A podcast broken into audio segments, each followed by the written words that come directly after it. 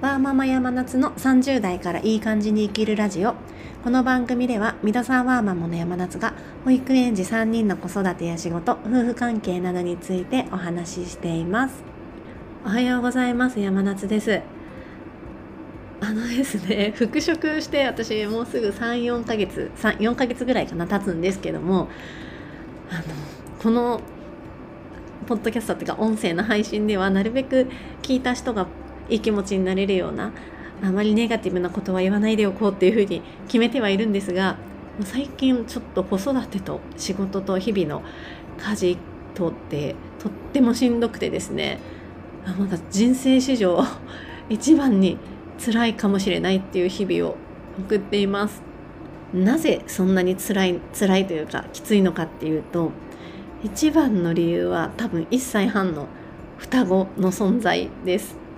いや辛いのが理由がその存在とか言ったら本当彼らに失礼なんですけども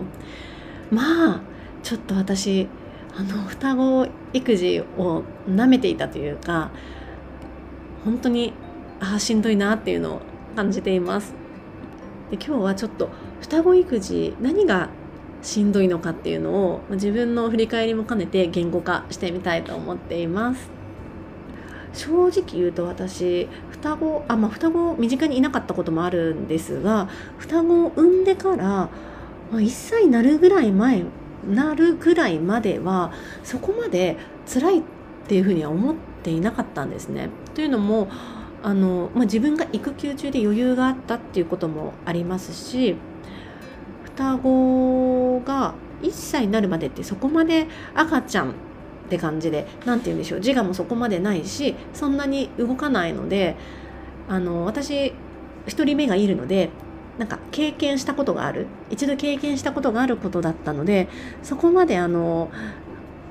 何て言うんでしょう1人目の時みたいにどうしようどうしようっていうのもなかったですしまあこんなもんだろう、まあ、大変だけど夜泣きとかね2人いるのは大変だけれどこんなもんかなっていうぐらいで意外といけるじゃん双子みたいに風にあの勘違いをしていました。ただ双子が1歳になってから1歳過ぎてからが本当にあのきついなと感じてます。多胎児の育児ってこの1歳とか過ぎた自我が出てくるあたりからがぐっときつくなるんじゃないかなっていうのがあの私の結論というか今感じているところです。具体的に何がどういうところがきついのかというとまず1つ目はあの2人が喧嘩をするっていうところですね。でただまだ1歳とかだとお互い言葉も喋れないのであと何何かをな何をしてよくて何をしていけないのかっていうのがまだ自分もよく分かっていないのでその時の感情の赴くままにあのやり合ってしまうんですよね。例えば今日で言うとあのどうしても2人全く同じおもちゃが2つあったとしてもどっちかが持ってるものが欲しくなるっていうなんか謎の習性というか本当謎ですよね。謎の習性があって。で1人が持っているものをなんか取り合うんですよね。もう常に本当に常に取り合っていてそれで言葉がうまく喋れないものだから噛むとか引っかくとか髪の毛を引っ張るとかそんな感じであと突き飛ばすとかもうちょっと目を離しただけでもうどっちかが大泣きしていて見ると手にあのもうくっきりと歯型がついていたりだとかちょっと突き飛ばされてしまって唇を切って怪我していたりだとか本当に少し目を離していただ目を離すだけで流血もののあの怪我につながるので本当に何て言うか心が休まらないっていうかあのハラハラしてしまって目が離せないっていうのが一つ大きなストレスだなと感じています。ちなみに保育園ではそこまでの喧嘩はしないそうであと他の子を噛むっていうことも今のところはあのないそうです。なのでやっぱり1歳とかでも社会に出た時の自分っていうのと家の中での自分っていうのを使い分けてるんだなっていうのはすごく感心しながら 見ています。完全余談なんですが。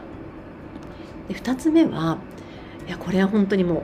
あのきついですが体調不良ですね。我が家の双子はもともと多分きっと体が弱い方っていうこともあるんですけども片方が治ってもまたすぐ片方に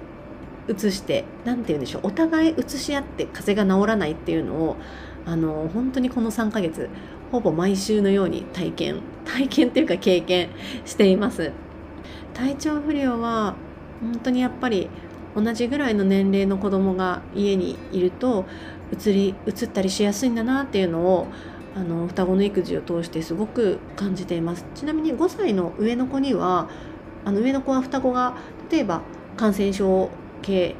のものを RS とかいろんなものをやっていても5歳の子供にはほぼほぼあんまりうつらないのでやっぱりこの大きくなるにつれての免疫力の強化みたいなのは絶大なんだなっていうふうに感じています。3つ目の きつさはあの公園に行った時とかにですね1歳とかのその何て言うんでしょう理性というか秩序というかそういうのがない子供が2人いるとどうしても大人が1人につき1人いないと結構危ないんですよね。例えば私と夫とで子供3人連れて公園に行きましたってなった時にあの私が双子1について夫が双子2についてみたいな感じになってしまうので上の子が一人ぼっちになってしまう。で双子たちも2人で一緒に同じような行動をすればいいのにやっぱり何でしょうねあれ。全く違う方に走っていくんですよね。もうすごいものすごい何て言うんでしょう。親を試すような感じでもうバラバラの方に走っていくので本当に目が離せないので外出先でも結構まあ何て言うんでしょう。